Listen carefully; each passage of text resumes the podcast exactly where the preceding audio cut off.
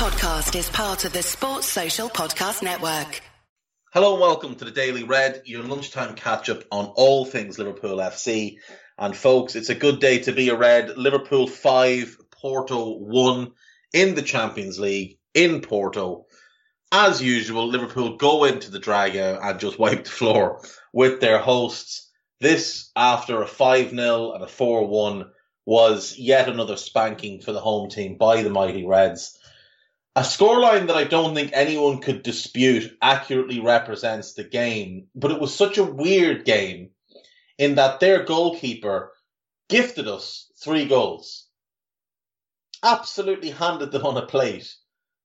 And yet it didn't skew the scoreline because Liverpool created so many chances and had so much of the ball, so much dominance that 5-1 felt right. But at the, at the same time, they missed a couple of really good chances.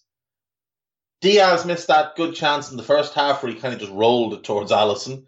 And they had that good chance in the second half where Ali made a really good save. It was just a bizarre game of football in which in which we were so dominant for periods. And then it kind of felt really easy for periods. And you sort of looked at them and thought, isn't it sad to see what they've become? This is a team that are two time, a club rather, that are two-time European Cup winners. They've had so many great players in the past, and then they're employing Diogo Costa as their goalkeeper after the Jose Sa experience, which I mean, Wolves fans are going to find out soon what he's all about. This kid is just, he's not a goalkeeper.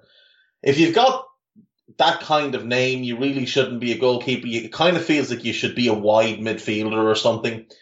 But he's just not very good. Um, the first goal, Mo Salah scores. It's great work from Curtis Jones. Cuts in off the left hand side, shifts the ball onto his right foot, gets a shot away. It's a good shot. It's not particularly powerful. The goalkeeper should do much better with it, but he just palms it straight to Salah. The defender, the left back, is asleep. Salah nips in. It's it's a very simple goal. Mo doesn't even really celebrate it. Um, he's so embarrassed for the goalkeeper. The second goal, it's a good cross from Milner from the right hand side. The keeper comes out, slides towards it, and decides to leave it alone. And Sadio Mane just very great, great, uh, gratefully takes the ball into the net and again doesn't really celebrate because he's just a bit embarrassed for his mate there. Um, the third is Salah, and the third is a great goal. Curtis Jones wins the ball, breaks down the right hand side, draws the defence across, switches it on to his right, sorry, dr- breaks on the left hand side, draws the defence across, switches it on to his right hand side, finds Salah, one touch and finish. It's an excellent goal, brilliant from Curtis, great finish by Mo.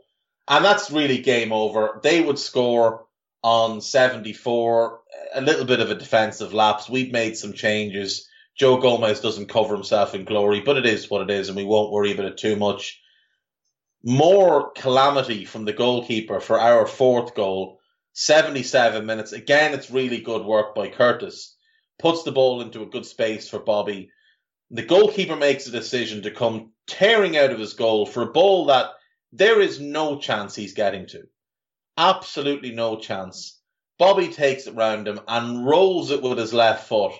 Now, the cynic in me wants to believe that Bobby purposely rolled it so slowly just to give the goalkeeper that little bit of hope. Maybe I can recover my mistake. He gets his hand to the ball about a foot over the line. You'd love to believe that Bobby did that on purpose. It would be a very Bobby thing to do, but the judgment on his left foot moving away from goal would be incredibly hard to pull off. It might just have been that he didn't catch the ball as cleanly as he'd like, but it worked out beautifully. And then four minutes later, it's a second for Bobby, a fifth for Liverpool. Again, Curtis Jones is involved. His shot takes a deflection, drops it from Eno's feet. Bobby tucks it away. There's a VAR delay as we wait to see if it's going to be given or not. There's a little bit of a look at a potential handball by the Porto defender. The referee seems to spend this break explaining the VAR system to the Porto players, gesturing towards lines with his hands and doing all sorts that he just looked like a thumb. And uh, it's given, it's 5 1, and, and that's really all she wrote. Liverpool very comfortable and very happily going home with three points in the bag, five goals to their name, eight goals scored in their two Champions League games so far, top of the group with six points. In the other game, Atletico Madrid came from behind to beat AC Milan in Milan. Milan went 1 0 up through Rafael Leao. Franck Kessie sent off on 29 for a second yellow card. Atleti dominated the game after that, but never really looked like they were going to score until Antoine Griezmann scores on the 84th minute. And we're thinking, okay, draw here is ideal for us.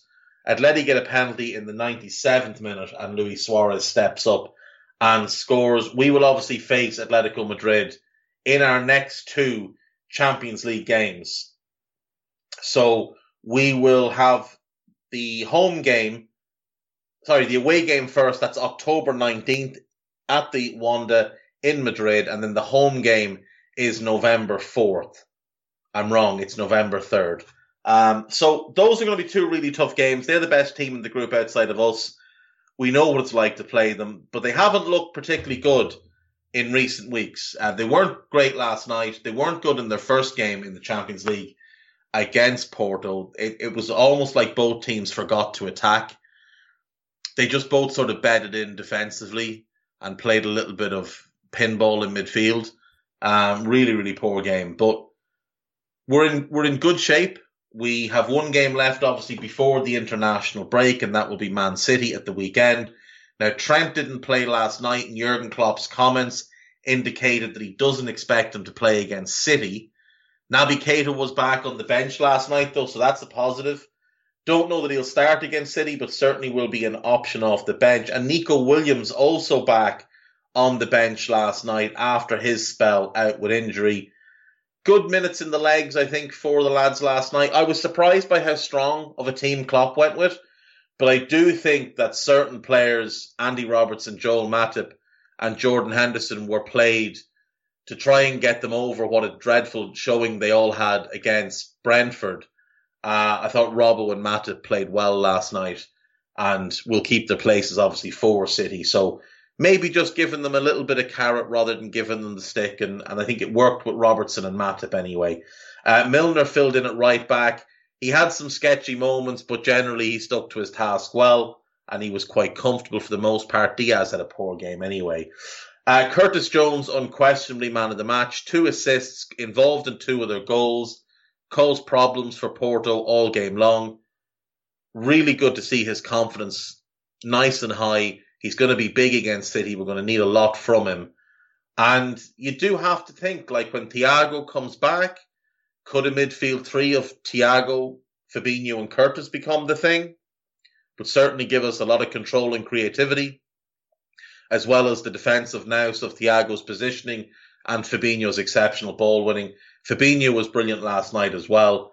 Just won everything in the middle of the park, laid out their players, flattened their backs endlessly, and then just kind of stood over them, looking down at them, laughing at them, as if to say, "Why are you on the floor? We're playing the game up here." Uh, Salah looked dangerous. I thought Mane had one of his best games in the last year. Jota was wasteful. His movement was good, but he was wasteful. He had a couple of good chances. One in particular, he shifted it onto his left foot. You need to get that on target. He puts it wide. It didn't matter in the end, but with Bobby back and scoring two, I expect Bobby to start at the weekend. That's back to back runouts as a sub. I expect that he'll start against City. But I think the rest of the team will be the same when we play Man City. Good to see Joe Gomez getting some minutes in his legs. You don't really like to see him at right back. Was that his first game at right back since Burnley away when he broke his leg that time? Um, you'd, you'd rather he didn't have to play in that role. Ox got minutes, had one shot from a free kick some people seemed upset by it, but I was delighted because that goalkeeper was awful. So why wouldn't you try your luck? Uh, Taki got a run out and Divock got a run out as well. So nice for the lads to get a nice run out in the in the Portuguese uh, Portuguese heat. So all things considered, a very positive night for the Reds, and we move on to City this weekend. Flying around the main Liverpool sites, this is Anfield focusing heavily on post match content uh, Liverpool's demolition of Porto, fueling the belief of a seventh European Cup. Goals galore. Jones the best. Five talking points from Liverpool's win over Porto. Uh, there's player ratings. There's a piece about Mo Salah overtaking Samuel Eto'o in terms of Champions League goals. Uh, a little piece there on Suarez scoring his goal. And there is a piece about from about Jurgen Klopp's comments when he said Liverpool will be fresh again um, for Man City. So all good stuff, all well worth your while. This is Anfield, obviously an excellent site, well run, good bunch of people behind it, and good bunch of people writing for them. Again, on the club website, there is of course more post-match content. A little piece there on Isaac Mabaya signing his first pro contract with the club. So congratulations to him. There is a vote, a poll up, so you can vote for your LFC Women's Player of the Month. So do give that a quick look. Uh, there's some comments from Fabinho, which are worth a look. And then obviously there is a really good tribute, a video tribute to Roger Hunt that I would invite you all to go and listen, uh, go and watch and listen to what is said. On Liverpool.com, there is a piece about Paul Glatzel and how he has had a bit of a rough start on his loan at Tranmere. Obviously, he's coming back from a couple of serious injuries, so you have to give him a bit of a, a bit of a pass there. Uh, a piece about Liverpool potentially having the ideal Naby Keita replacement in the works. Uh, should his contract talks break down? I haven't actually read that, so I can't tell you who it is. It's a piece about Mikkel Damsgaard and how Liverpool might consider signing him. Uh, a piece about Alan Saint-Maximin and how Liverpool could dar- target him. Um, I don't, I don't think there's going to be anything in that one. I really don't think he's the type of player we would sign. I also think he'd be overpriced coming from a Premier League team. Uh, on to AnfieldIndex.com, and there's a really, really good piece up about the Liverpool players in their final days at the club from Stephen Smith, having a look at the squad and maybe certain players who are in the last season that they will have at this club. I think it's largely the names that you would expect, but it's really well written by Stephen as always. And then podcast wise, we've got quite a bit. We have the latest Raw from myself, Trev Downey, and Karl Matchett. It's up, well worth a listen. We recorded it live on Discord last night. We are recording the Champions League post match shows live on Discord. So if you are an Anfield Index Pro subscriber, join the Discord, get in touch with Gags or Eddie, ask them to give you access to the live show thread so you can listen in uh, as as we break down the game that's just been played. There's also a news round. Uh, it's a retrospective looking piece at, at Roger Hunt. Uh, I was joined by Jim Boardman and Jan Gorski Mashir, Fidzy, to, to those who, who don't know him personally. Uh, you might know him on social media as at Fidzy. Um, Fidzy was lucky enough to see Roger Hunt play um, for the duration of his Liverpool career, bar his first couple of years in, in league in Division Two, but saw his whole Division One career for Liverpool and has some really good insight, and Jim has some really good stuff on him as well about you know how he was revered around the club and, and by fans in the 70s and 80s. So um, kind of the way we look back on Robbie Fowler, I suppose now, and and McManaman, and how the younger generations will look back on Gerrard and things like that, and just trying to get across the point that we always need to remember our great players and and respect what they did for us, how it was them that paved the way for where the club is now, and how if you look at the history of Liverpool and the best player at the club from Billy Liddell on through now to where we'd say Salah or, or Virgil, Roger Hunt, there's a big era where Roger Hunt was the guy at Liverpool. Um, not always the one that was hyped up you know, Ian St. John was probably a bigger star than him, but Roger Hunt was the best player in the team.